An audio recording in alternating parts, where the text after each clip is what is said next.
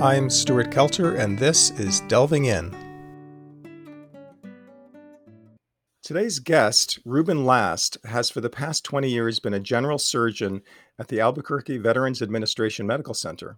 Prior to that, he worked as a surgeon throughout New Mexico, including two years in Las Cruces and a year fellowship in Sydney, Australia.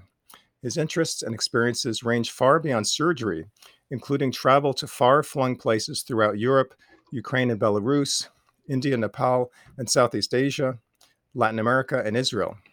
His varied life skills derive from a wide assortment of work experiences before medical school accounting and tax preparation, construction, social work for an HIV advocacy agency, consumer protection, legislative assistance to the New York State Assembly, waiting tables in restaurants, and constructing sets and working the lights for off Broadway theater productions. As we'll hear in the interview, Reuben has made use of his multifaceted skills and passions in helping to create the Endorphin Power Company, an Albuquerque based nonprofit organization providing support and advocacy to people recovering from substance abuse. In a similar spirit, Reuben is currently on the board of directors of OslerSymposia.org, which addresses and pushes back against the forces that cause physician burnout. So, Reuben, old friend, welcome to Delving In. thank you. Thank you. I hope that it didn't uh, embarrass you too much. No, not at all. It's quite a resume. Well, you put it down, you got to expect a question or two. There's the folks who work in the state legislatures and in Washington, D.C., they always carry two resumes one that says the title of what they did, and then the other resume, which they kind of speak about later, is what they actually did. so I, I did both. All right. So, my first question for you, Reuben, is what did you learn from your varied work experiences before medical school? And how did you come to the conclusion that medicine was the right career path? Now, that's that's a big question because there's a lot of varied experiences. So, you take your time with us. It could take a good, you know, 20 minutes to talk about this. I learned how to speak with people on their level. Now, it's not about moving to their level, it's about naturally being on their level, being in their vocabulary, being at some level, at some point in their world experience. And that basically starts, I guess, just anyone growing up, playing in the playground, you know, getting beat up in the schoolyard, you know, and that moves forward then into your work life, love and work. And my first job ended up being, after a stint as a junior Sunday school teacher, being a tax preparer and so all of a sudden, I'm 17 years old and I am asking people what can be considered in our country very intimate questions. I guess when everybody's a farmer, everybody's a farmer, they know what the deal, they know what the business is, they know what a, a bale of hay is getting you this year. But when you have people walking into an H&R Block office with their W 2 forms, and in that era, there were many, many, many write offs. You know, you're intimately asking about their debt load, what they're spending their money on and hmm. they're answering. I was actually sort of stepping outside myself saying, boy, this, this person is just answering my questions. He has never seen me from Adam. I'm a 17 year old, I mean, you know, kid, you know, and it just, it, it moves from there. Well, and money, of course, is one of the most personal questions you could ask an American. you know, we're very private about things like income. Yeah, exactly. That was the point I was making. You know, it, it, we kind of play our cards very closely here when it comes to our economics. And here, the patient patients they weren't paid. The clients were just putting it all on the table right then and there.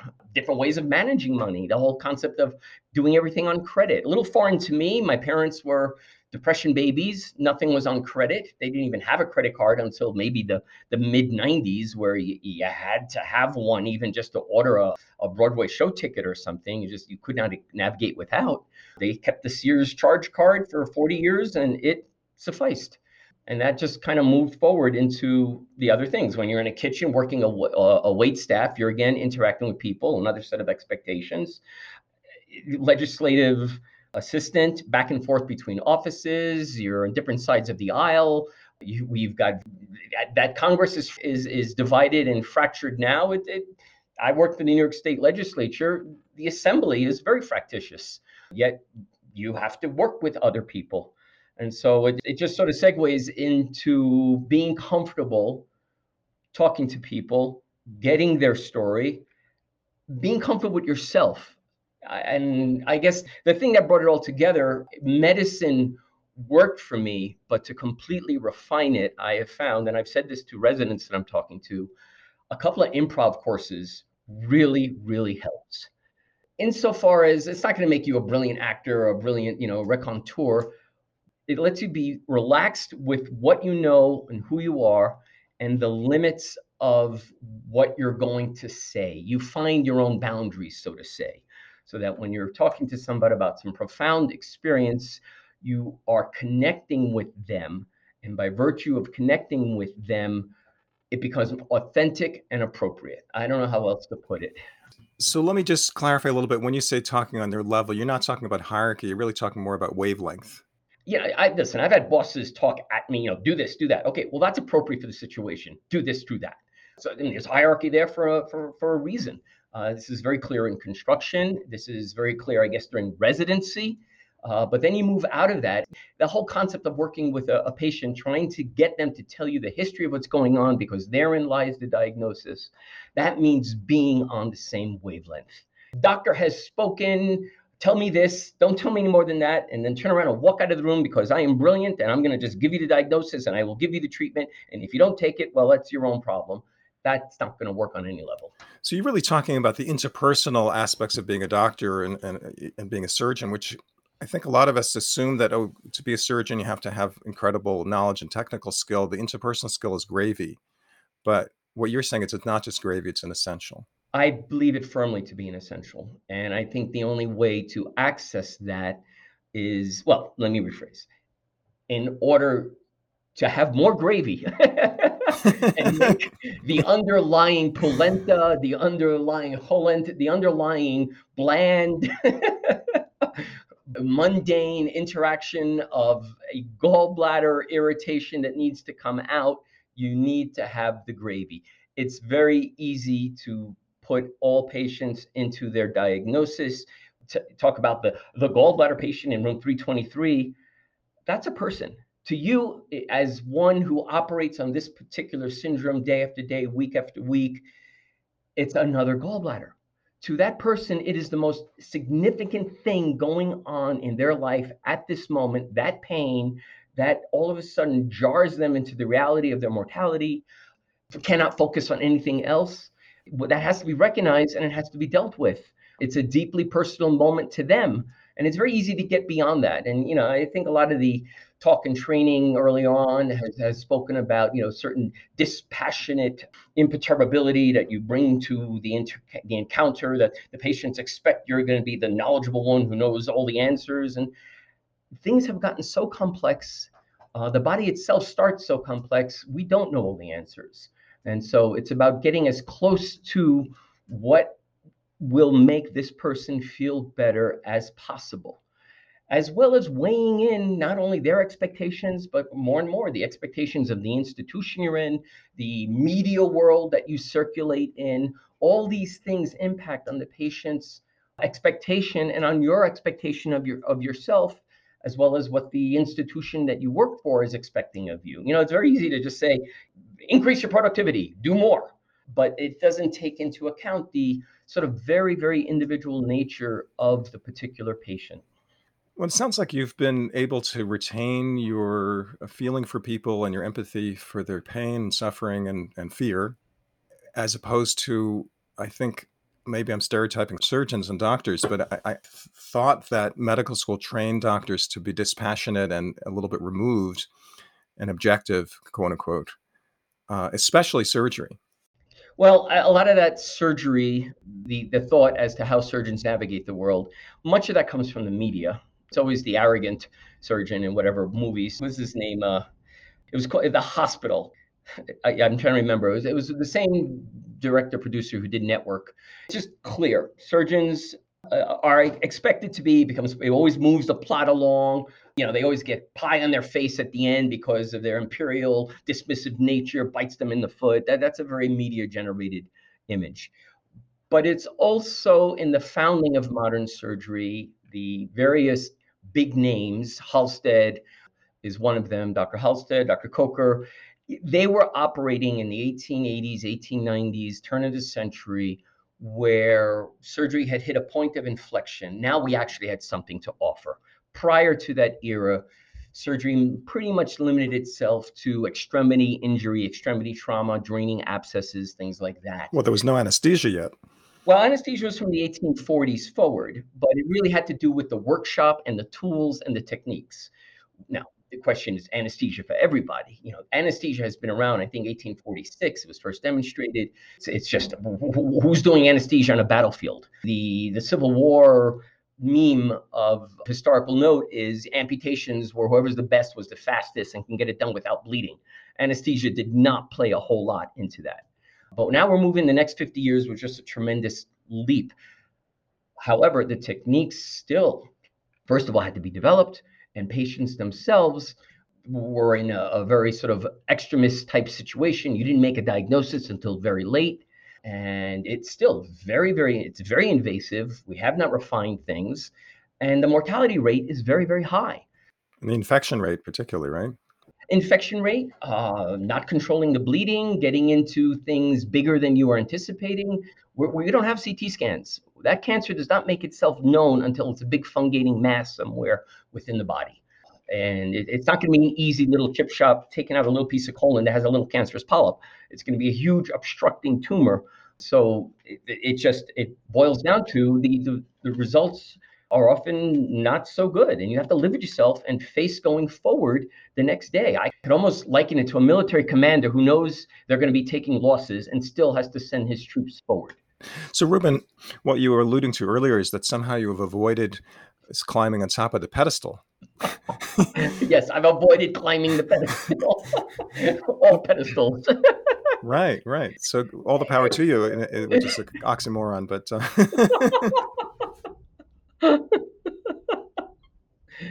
yeah, I don't want to hurt anybody. well, and you're you're not you you've kept yourself focused on the patient, the patient's needs, and and community needs, which we'll get to later in the interview. It's not it's not about you.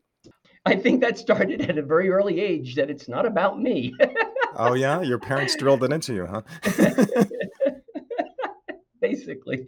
You know, it, what makes anybody anybody? It's a whole range of experiences. When I was uh, very young, like two years old, my brother got very, very sick. And, you know, all of a sudden, here I am, that first child, the world's mine.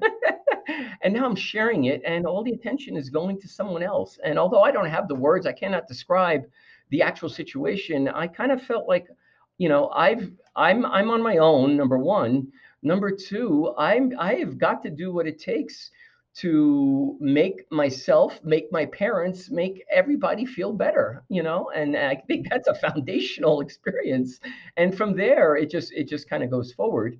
I mean, that's that's a, a, tremendously positive way of dealing with sibling rivalry, you know, because it easily can oh, go a different awful. way. I was awful as an older brother, but I and I learned the results of that you know it's take these experiences take these lemons and turn them into lemonade you know you want to catch flies you got to use honey not vinegar you know? You, know what's that concept? Verstehen understanding that that person probably has a world map that in some respect is similar to you. Do not do what's odious to them if it's odious to you. It's just that the whole map just gets sort of put in there provided it's done in a loving tender manner. You know it's very hard i mean to overcome if if you never have the love or the connection, it's very hard to overcome. So, Reuben, I'm still trying to get a sense of how you chose medicine after all those other stints at so many different things. I, I mean, it sounds like you you really value having had such varied experiences beforehand. It, it makes it possible to relate to all sorts of people. But why why medicine then? Yeah, a variety of reasons. First of all, having depression era parents, medicine was always put up as a very stable career. It would make them very proud. It would, it, it, in some respects, uh, my family was somewhat powerless before the medical establishment of the time. My grandmother got very, very sick with cancer about the time I was I was uh, two year old, three year old again that my brother was being born. She did have a mastectomy, and it worked, so to say, for about six or seven years till the time about 12 and, and 13. And I just saw we as a family saw how, in some respects, she had become the patient in room 323. This to be sent to radiation oncology, to be sent to surgery, to be sent for chemo. And given the, the idiosyncrasies of that era, there was a lot of money to be made on just seeing a patient, sending a bill. You know, there's no regulation per se. I mean, even the car service guys were in on it. you know, because it was it was just a tremendous amount and, and of of sort of being directed, holding this carrot of you're going to get better. She never got better after that recurrence. And it, it became evident to me going to the hospital, there was a lot of something going on here. It looked pretty darn powerful, you know. And I'll be honest, you know, coming from this sort of diminished family given you know the circumstances of the time it's all of a sudden to enter this thing that was almost a temple where everybody worked walked around with sort of an imperial attitude I was intrigued. It's not necessarily what I wanted, but I was intrigued. But could I have a, a, a, a, go at doing this? Could I have a go at doing this right? You know, these were thoughts that sort of distilled up. At the risk of uh, some hyperbole here, mm. that was an era where doctors were still God. Oh my God! and, and and being a surgeon is the most like being God in terms of you know life and death it was an era where the surgeons had reached the pinnacle of control if you look at the development of American medicine from the revolutionary colonial time forward, you know, medicine was not the driving, powerful GDP force that it is then and today. Uh, it was pretty much a home cottage industry. Most people took care of their family at home. Not that medicine, establishment medicine, really was an establishment. There was four different groups competing for some sort of authority. There's the allopaths, which is what I am, the people who basically use medicines, who do these interventions to counter symptoms. There was the homeopaths, there were the chiropractics, there was the eclectics, there was this group called the Tomlinsonians, Christian scientists. All these various organizations were offering a form of medicine under theory and they were competing and it was about basically getting clients and you know if you could sort of sell your horse and pony show to somebody and they got better it spoke well of you and if not well it was a bad disease. It took a whole century to create authority to get the authority from the legislatures for the allopaths to essentially assume ascendancy because their medicine actually began to work. They were using scientific method. Long story short Surgery became the profit center. It created the hospital. It even created the Hospital Review. The American College of Surgeons were the first organization to do that. And its pinnacle of its power is essentially in the 1940s and 50s, if you know, my opinion. And in the early 70s, about 10 years after Medicare is passed, these guys are making bank, hospitals are making bank. All of a sudden, this huge population that now has access to care in terms of that somebody's going to pay for it you know, these were becoming temples. And that's about the era that I began to observe what was going on. And the fact that my parent, my mom did work as a dietary aide, my, my, my grandmother did work as a uh, housekeeping of a hospital. Hospital was, was always very central. She worked at Mount Sinai, and because my mother and grandmother spoke Spanish, we called it Manzanilla. We called it the Apple Hospital. my household was Manzanilla. That's so funny. That's hilarious. So the next logical question would be okay, so we, we have some understanding about why you chose medicine. Why surgery? And that's that takes a special kind of person, I think, to be willing to cut people up. My, my, my father had a, a, joke that he told a million times until we laughed. Uh, that he was a ha- I'm pre laughing. Sorry, just he, the build up makes me laugh because I know always, that person. he always proclaimed that he was a half a doctor because he could cut you up but not put you back together. So but you, you became a, f- a full surgeon, not a half a surgeon. Not a half surgeon. Um, well, there, there is a famous surgeon who says, uh, is Ambroise Paré. He was a, a French uh, surgeon. I think of, I'm trying to recall, I, I think he was in the Napoleonic era. Basically said, I merely dress the wounds, God heals them. uh, hopefully, we all get put back together one way or the other after we're cut up. Again, much of my what is this? My, you know, again, I didn't really have any physicians or surgeons or family. You know, we were almost at the mercy of the medical establishment, including for employment. Again, Mount Sinai being a very major employer in uh, Spanish Harlem in New York, uh, El Barrio. I wanted to be able to do it all. Part of that, again, you know, it's it's my psychology that that depression era parents who had to make do and so we made do with everything and that also meant education learn it learn as much as you can whether it's fixing a, a blender whether it's figuring out how to mend a, a broken window whether it was my father was just a, the home handyman guy who could just just about fix anything. We were given tools at an early age. I'm given this image of the surgeon being sort of this powerful imperial type and i wasn't trying to be imperial but powerful. You got to be able to do something do something. And so it just my impression of a doctor not having doctor role models per se was they're the guys on TV who do it all. And so when I got to medical school, I was expecting I'd be learning how to take out an appendix or doing a gallbladder. No, I was I was painfully surprised. You don't get to do that as a medical student. You get to observe. I was shocked. I thought we come out of here being a fully trained, go do it all, and then you choose to do medicine versus choosing. I had no idea of the residency system. Literally, I'm in middle to the latter part of medical school when I find when I find out what the actual surgery application for residency, rank system, pyramidal system. These are all how you take your undifferentiated surgical intern and make them a fully productive surgeon.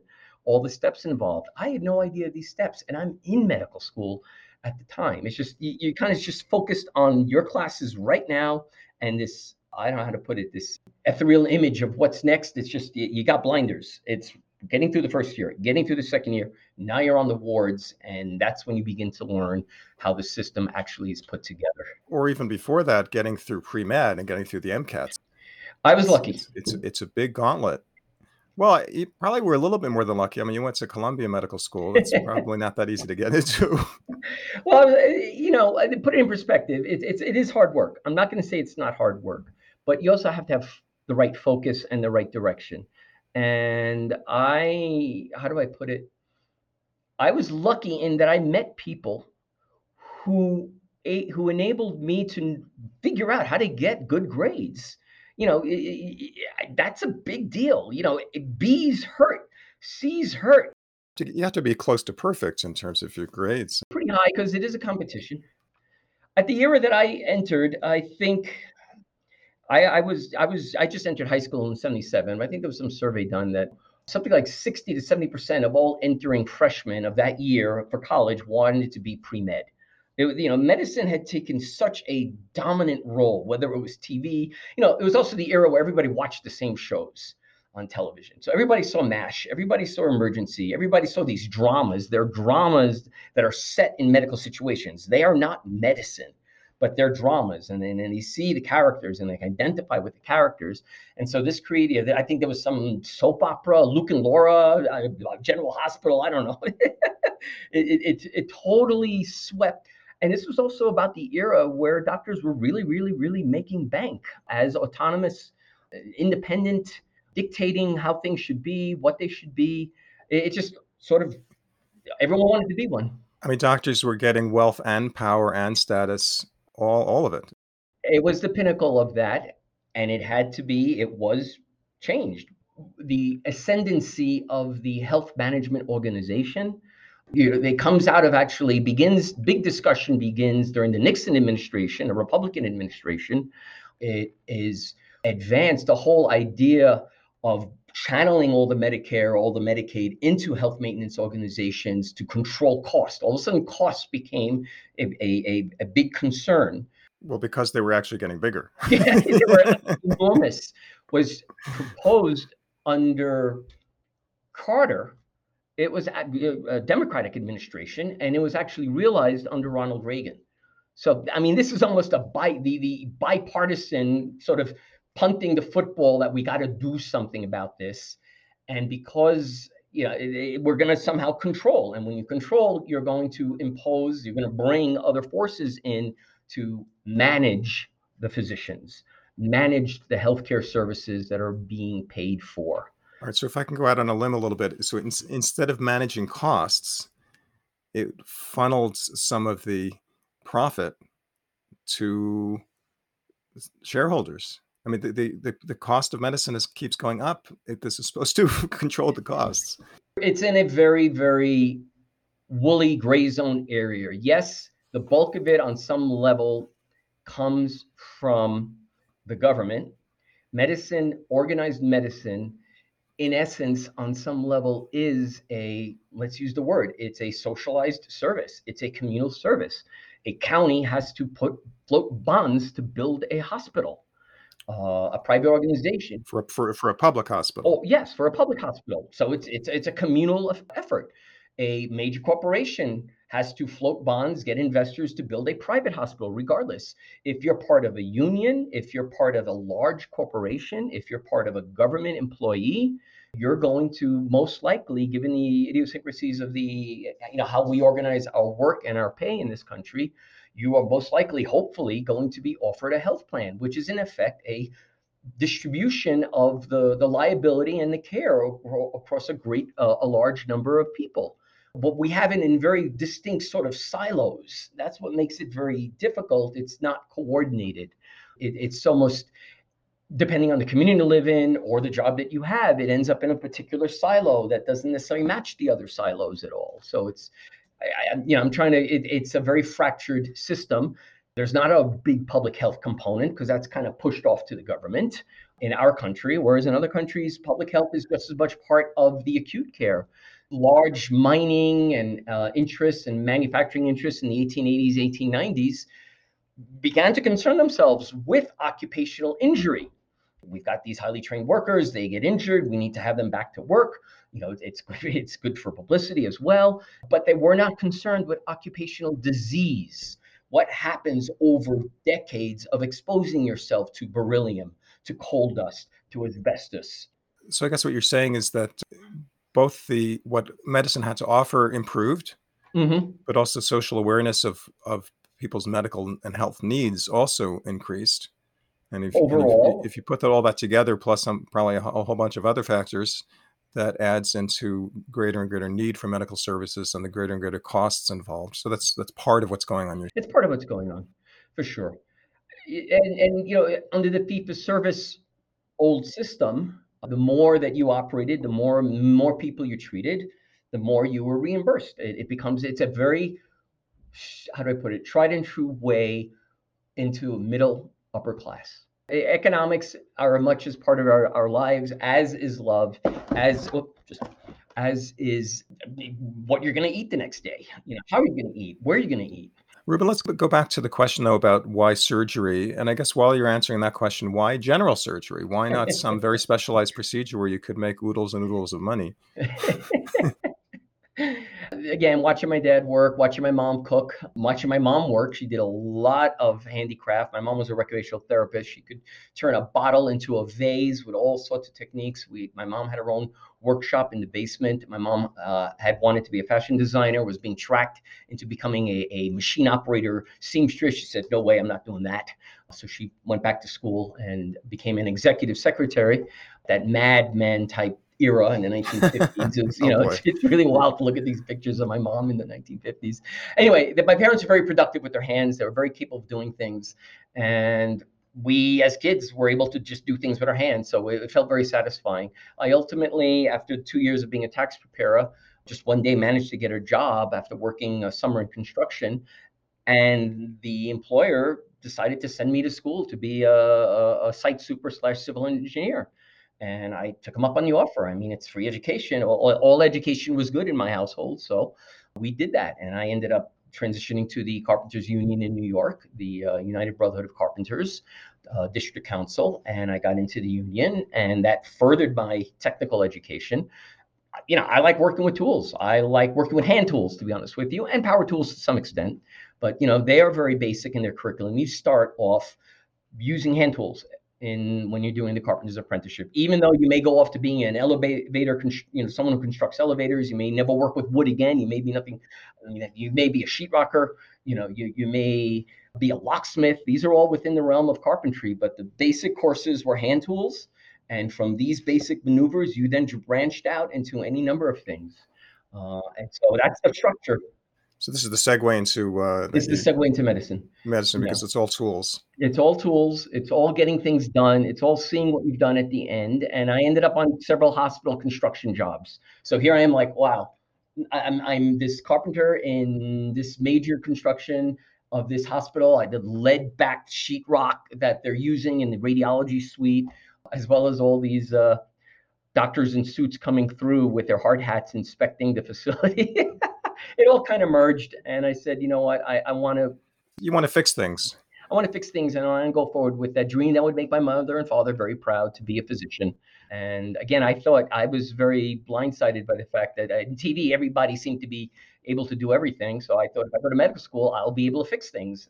Okay, why general surgery and not um, something more specific? Well, that's when I realized that I had to do the, if I wanted to have the full range of tools at my disposal, be they medicine, be they actually interactive psychological talking, talk therapy, whatever you want to call it, that, you know, when two people talk, something happens between them and it can be healing, or whether it be actual cutting and sewing and bringing together. All surgical tools, all construction tools are an extension of the hand you saw general surgery as, an, as more of an opportunity to connect with the patient. All these and, things to bring them all together.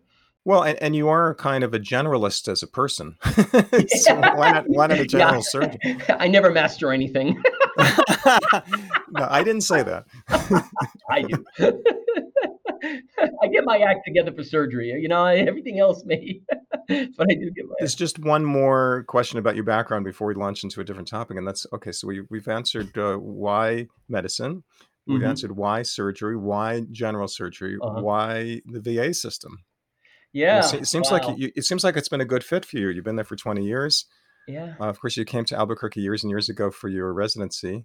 So mm-hmm. that's how you got to know this part of the world as opposed to Brooklyn. um, so why, why why the VA? What's what's your attachment there?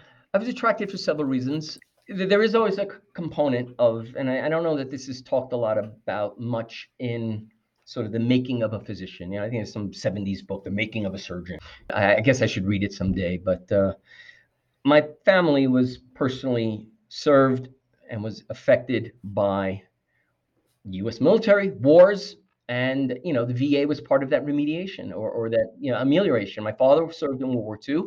He was injured both physically and psychologically. PTSD. Where where did he serve in World War II? He was in he was in Europe. He was in the European theater in Germany. I mean that, that's where he you know was in a was blown up in a minefield. It really really affected him. How is Ukraine doing so well against the Russians, relatively speaking to their size, because they are dug in? It is always harder to be the invading force and sometimes overwhelming numbers and strength aren't so overwhelming if you you know and so he was actually one of the i don't know what to call it companies that were deep into the early push into germany during the war. What he saw the way he described the military hospitals the way he described his own injury where he was evacuated to how it, it just his stories affected me. They became part almost you know what it was it was this big outcry among Art Spiegelman, the the creator of the book Maus, not sugarcoating the experiences of his parents during the Holocaust. They, they say he has, in some respects, a post memory. He himself wasn't there, but you see how it has impacted on his life, his choices. Oh, the next generation, yeah. Right, and so on and so forth. The injury occurred. Now you can go forward and be pissed off for the rest of your life and, and, and never manage to integrate back into society, or you can try. And the VA was there for him in that. And so, in some respects, I've grown up with the VA. You know, when things were really affecting my dad, it affected the family. The VA was very early on to expand its therapeutic services to families. I got this in the 19, late 1970s, early 80s. So, in some respects, my interaction with the VA has been the last 45 years on a sort of me with them personally. But I mean, it's affected my family since my birth. I my father getting services. And it sounds like your father was willing to talk about his about his experiences, which my understanding is that World War II that was more the case than let's say Vietnam. That it, because it was the quote unquote good war, and because and because military servicemen were coming out as groups, there was a chance to process among themselves first, and then with all the VA organizations and the, all the support from the general public that there was, I think, much more sharing of those experiences than in some other wars. I would agree with that globally, but I would say that the experience of war, of trauma, is born individually. There is a collective component, there is a collective forgiveness, a collective charge. There's a collective charge to go off and do that on behalf of your society, on behalf of however you want to define it your society, your neighbors, your family. Uh, why we fight. Uh, that was a big uh, was a, one of these World War II newsreels, uh, motivational. Why we fight it gives these big maps and pictures of the world with you know Axis powers and Allied powers. And he had a, a, a training sergeant, and that's not why we fight. We fight for our family, your friend, your you know what I mean. It's it's it's so many different levels because they're going to destroy your family if you don't. You know all that. You know it, it, the primal reasons are primal and are personal my dad did not talk about his traumatic experiences to well into his 60s when they began to be accessed. He he was part of that generation. Just get on with it, and that there's a distinct reason for that occurrence. I don't know how to describe it. Psychological, sociological. We won that war. Now, decisively. But not every person who fought in it won that war. You know, this isn't a mm-hmm. Hollywood ending. You go home wounded, you go home disconnected, you go home in, in very different, you know, how to very, very conditions. The point I'm making, though, regardless, overall, there was a hero's welcome. The hero's welcome is a very important concept. Whether you win or whether you are utterly defeated, on some level, you earn the hero's welcome the, the defeated Nazi forces have to reckon with the fact that they absolutely lost. They were decimated. The Japanese had to reckon with that. And so it's not borne out on their warriors. They did the best they could. They too get a hero's welcome. Okay? Because they know, their societies know they did everything they could to keep the Soviets on the on the on, on from coming in from the east, to keep the Allies coming in from the west. They did everything. The Siegfried Line. They gave it their they gave it their all. They they were fighting beyond. You know, these images of Okinawa, these images of Berlin, you know, they're their last desperate. They get the heroes welcome, even though they were fighting for the wrong cause, the wrong ideology. You know, nonetheless, you take a situation like Korea, where it's kind of this police action and, and, and, and, and, you know nobody it's not on the same level of this thing we just did you know five seven years before. You take vietnam which is this prolonged you take iraq where the, the society is kind of split. Why are we even there? You know there is no hero's welcome. You take post world war one germany. The what is that, that some german word for the backstab you know? They, they keep pervading this idea that somehow we were not defeated. We were in fact stabbed in the back by internal enemy forces, you know, and that's what we have to root out. It keeps the wound going, going, going. So cl- clearly, you've developed tremendous empathy for veterans and, and all the various circumstances that, that made them veterans. I'd like to talk at this point to talk about your community service uh, particularly your role in starting the Endorphin Power Company, which I love that name. It's great. So, what, what was the need? What was the process? And I, I think you made use of some of your carpentry skills, or at least, uh, right? So that you, nothing is wasted in terms of uh, what you learn in life. I would agree. Nothing is wasted. Endorphin Power Company. Well, it's a basically a community center which has live-in housing as of now, the current manifestation for people who have completed substance abuse rehab detox and are trying to work on developing new life skills.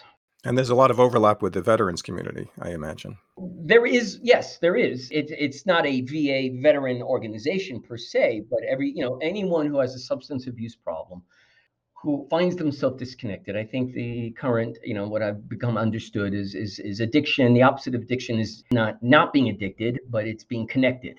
It's a lack of connectivity with other people, with your own life, with your own goals is what leads to the great need that needs to be filled. I mean, you learn a lot about addiction medicine, addiction science, you know, most addicts have their drug, you know, an alcoholic is not necessarily doing heroin. Someone who's doing heroin is not necessarily doing meth. Somehow the interaction of this chemical substance fills that void. And unfortunately, it, it becomes such a sort of temporarily successful filling that you're unable to address the underlying cause. Well, these are people who've reached, in essence, that reckoning, that rock bottom, that this isn't doing it. And they have to get off the actual chemical dependence. And they do that in the context of a detox. Now, what are you going to do? And here's, you know, EPC defined, Endorphin Power Company defined the, the problem as multi level.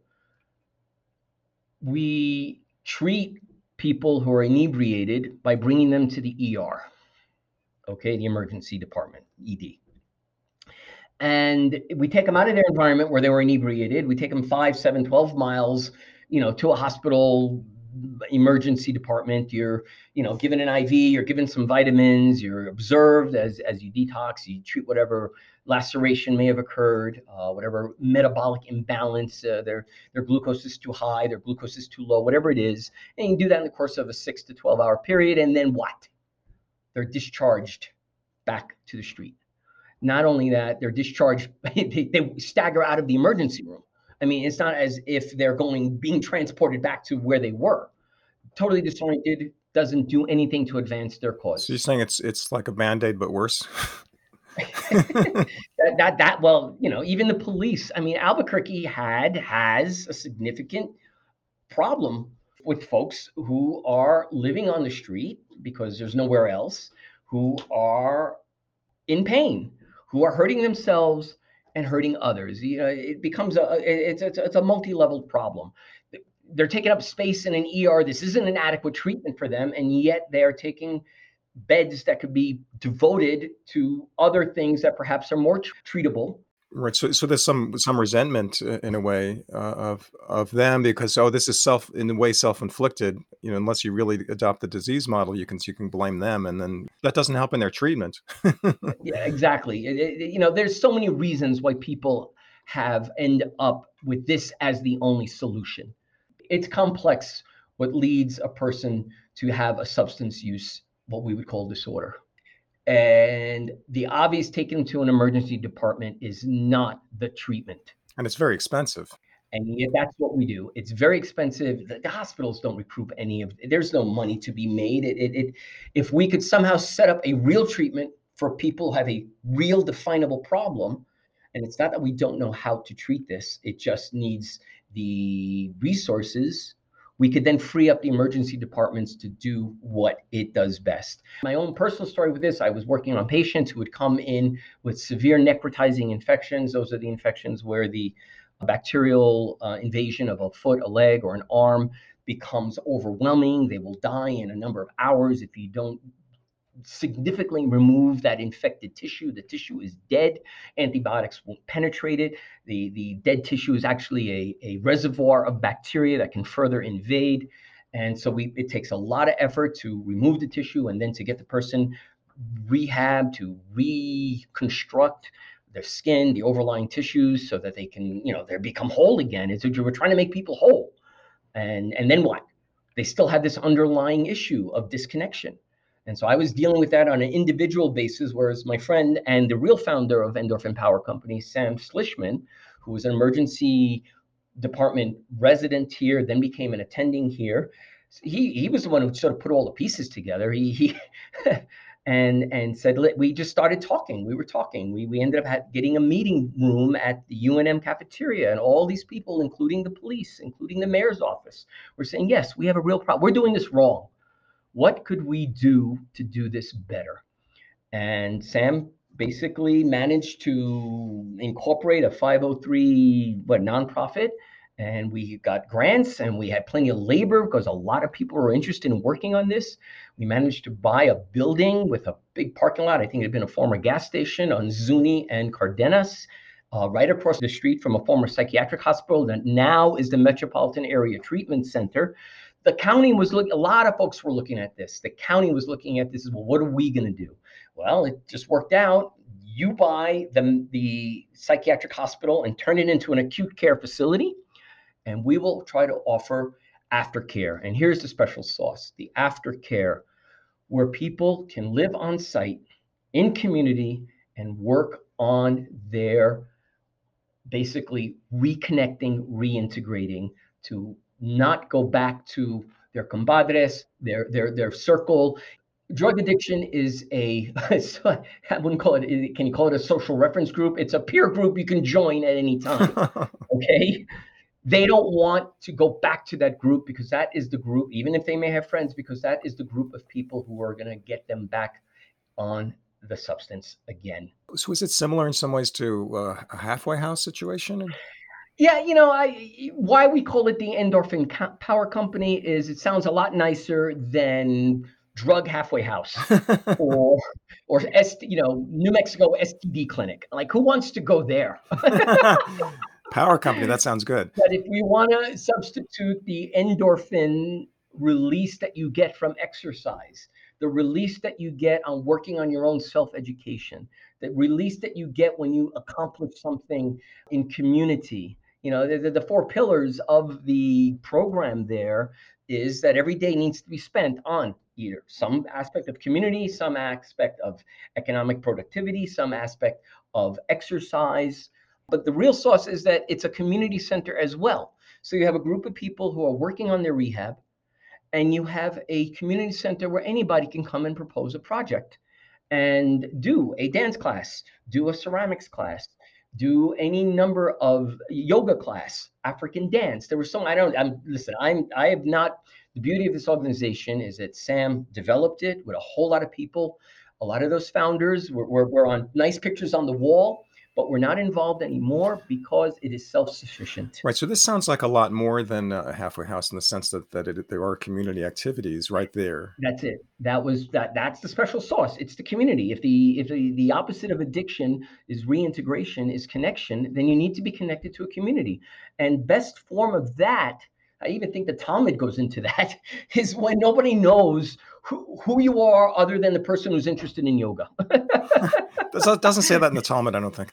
well, it has to do charity and things like that. It, the highest degree is anonymous you know, to to just anonymously support something. So, Reuben, I don't remember marketing being one of your many uh, activities before medical school, but maybe it was the theater experience. Uh, you know, that oh, pre- pre- presentation is is everything. and it's it's important. The actors uh, they need their. You know, I, I wanted I was I wanted to be a bit of an actor growing up, but yeah, I didn't have time. I didn't have time, and acting takes a lot of time. And so when I was in medical school and they were doing productions, when I was in high school doing productions, I found I was better off doing the set. I come in within a weekend, we build this set. It, it looks great, as you see, you know, it, it's it's polished, and I'm done. I don't have to go to rehearsals. I don't have to say my three lines where somebody has 450 lines. I have to be waiting around to be part of the chorus where I do nothing except dance for 20 minutes. You know. and so I just, you know, I, I was lucky that I, I, had a good high school experience. That Broadway wasn't so tech was so tech heavy yet. It was still hanging lights and plugging in, you know, uh, I don't know how to call them switchboards and you know everything. It, it was an integrated computer chip. You needed someone to go up on the scaffold, focus the light. You need somebody to plug in the, the, the switchboard so that you could go easily transition from scene to scene. There was a lot of labor involved basic stuff again. So I got a, I, I, it was, that was, that was fun and there was no OSHA either. no, oh, oh, now it comes out. Now it comes out. Uh-huh. Off, off Broadway is the, beyond the pale. The good old days.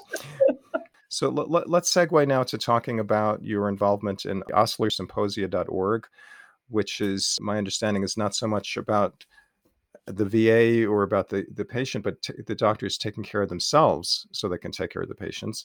And, the, you, you have a bio in, in, because you're on the board of directors of this organization and you you say there is a surgical saying no one's cause is advanced if the patient with the bleeding ulcer is being fixed while creating ulcers and everyone else on the team around them and then you say the Osler Symposia is one forum to search for the possible answers to the alienation that has become the daily practice. So it certainly makes a lot of sense to me that doctors need to take care of themselves and not burn out. But it also sounds like you're making a, a broader statement that this is affecting a large swath of the whole medical personnel everywhere and not just doctors for that matter nurses too. No and so osler very very much part of its dna is it's not just doctors it's doctors and nurses and it's allied professionals. So it's an organization where everybody has equal standing because we are experiencing many aspects of the alienation that the uh, corporatization of healthcare has thrust upon us. So, so Reuben, I'm wondering if you can capture this in just like one anecdote. You know, w- when you really noticed, maybe for the first time, or it just sunk in in a deeper way for the first time, this uh, kind of depersonalization of the healthcare system as as how it affects doctors or surgeons for and nurses and nurses. And And nurses. yeah, basically the corporatization has and, I, i'm not against corporations you know this cell phone i have this life that i lead it, cre- the corporate body creates the government is a corporate body va is a corporate body you know these organizations specialization assigning people to do specific tasks leads to greater productivity of solving the problems of human living except that when it becomes solely self-serving for the investors or for the power structure of that particular organization. So I, you know, what comes to mind is just this has happened several occasions. You know, you really the nurses, the physicians put a lot of effort, put a lot of heart into taking care of patients, into taking patients who have severe chronic illness surgery in particular, we're able to perhaps treat one aspect of what's going on, but we cannot treat the whole global, whether it be diabetes, whether it be high blood pressure, whether it be pre-existing conditions. You know, a, any surgery can sort of be successful insofar as you remove the diseased organ, you reconnected the intestine, but nonetheless, the patient goes on to succumb to either a heart attack or all of a sudden has a severe pneumonia or respiratory arrest, and, and you're just devastated. And the next day, the form is under your door as to chart review, peer review. You need to list everything that you know you did wrong, that the institution did wrong. It's like there's no time to heal. You're, and I think this became very much in focus with the COVID crisis, where so many patients were in this situation. And all that seemed to matter to anybody was that you had data points filled on a piece of paper. You know, there, there's no moment to say, wait a minute, how are you? You, you that you're, you're you're expected nurses and doctors are expected to do things with limited information with limited resources and have 100% success. You know you're 100% responsibility and i'm willing to take on that responsibility but we need some sort of feedback that says despite this we're going forward and we're going to get healed as well because every injury to a patient is an injury to yourself as well and there's a lack of recognition of that there already was a trend toward minimizing emotional contact or social contact with with the patient because it's not billable. But then with COVID and the overwhelming of the hospitals, that became even more pronounced. And, and it was really impossible to ignore at that point. it seems that the institutions you know they, they're they're overwhelmed and and it's all about data sets i, I don't know how investor run health systems managed with covid except that they must have gotten some money from the government and whether they're accountable for it or not i don't know but the deeper problem is rules and regulations are being imposed by centralized sources having their sort of their own data collection points and they don't seem to make sense to us on a daily basis who are interacting with patients. We have a saying patients don't read the medical texts. They don't present in the exact fashion that is expected for what's called relative value units. The, the, these little units of sort of care a gallbladder is just a gallbladder as far as the institution's concerned. Length of stay should be 1.7 days. Anybody coming in on monday at 2 o'clock should be out by tuesday at 7 p.m it's just It's completely dehumanized. it- it's a very dehumanizing. It's imposing a structure on something that's not structured. Right. So how does Osler Symposia uh, work? You know, what, what does it offer physicians? and nurses and nurses And, and, and just a little history. Sir William Osler, I guess, was the father of modern medicine in the most idealized form of service. And so that's why it was na- named after him. he is a, a founding force in organizing the hospital, organizing the training, in taking much of medicine from just book learning to the actual bedside. I think his one of his his he was the one who developed the residency system that yes, the books are necessary, but it's in relation to the patient. And yes, the rules are necessary, but in relation to the patient.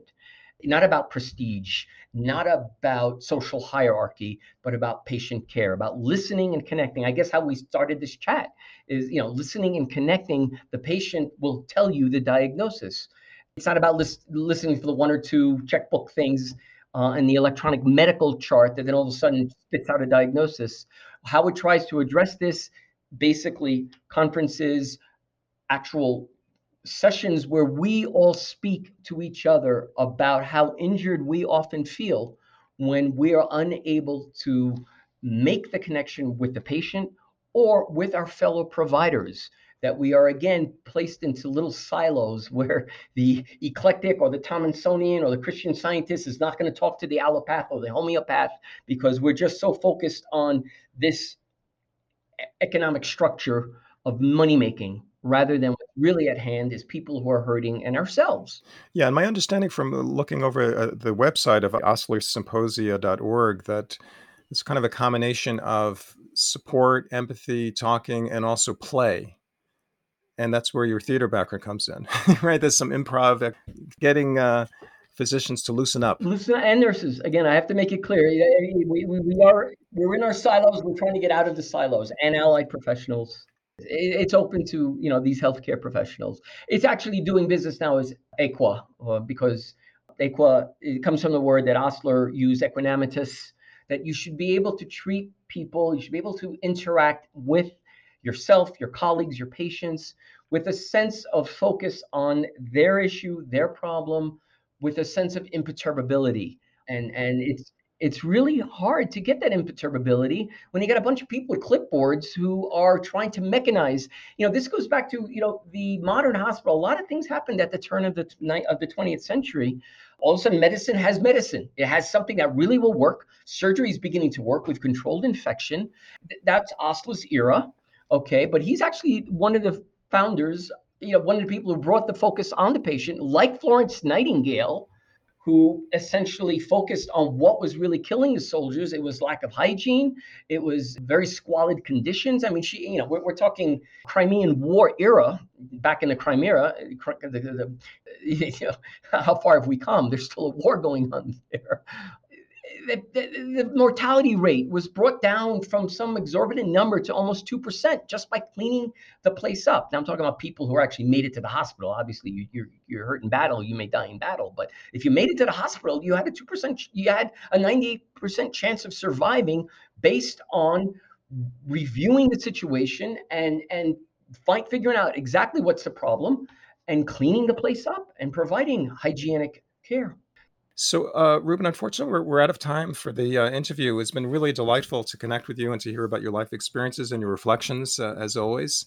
So, uh, we've been talking to, with uh, Reuben Last, a general surgeon at the Albuquerque Veterans Administration Medical Center, who's garnered awards for caring for patients, teaching medical students, devoting himself to community service, and being on the forefront of uh, rehumanizing. That's our plan rehumanizing both both for patients and and for people in the health profession. So thank you. All the power to you, whether it's endorphin power or not. Thank you. it all works. This was fun. Thank you. I'm Stuart Kelter, and you have been listening to the podcast edition of Delving In, originally broadcast on KTALLP, the community radio station in Las Cruces, New Mexico. Please visit our website, lccommunityradio.org and see what KTAL has to offer. We appreciate listener donations to help us stay on the air and to continue to grow in cyberspace.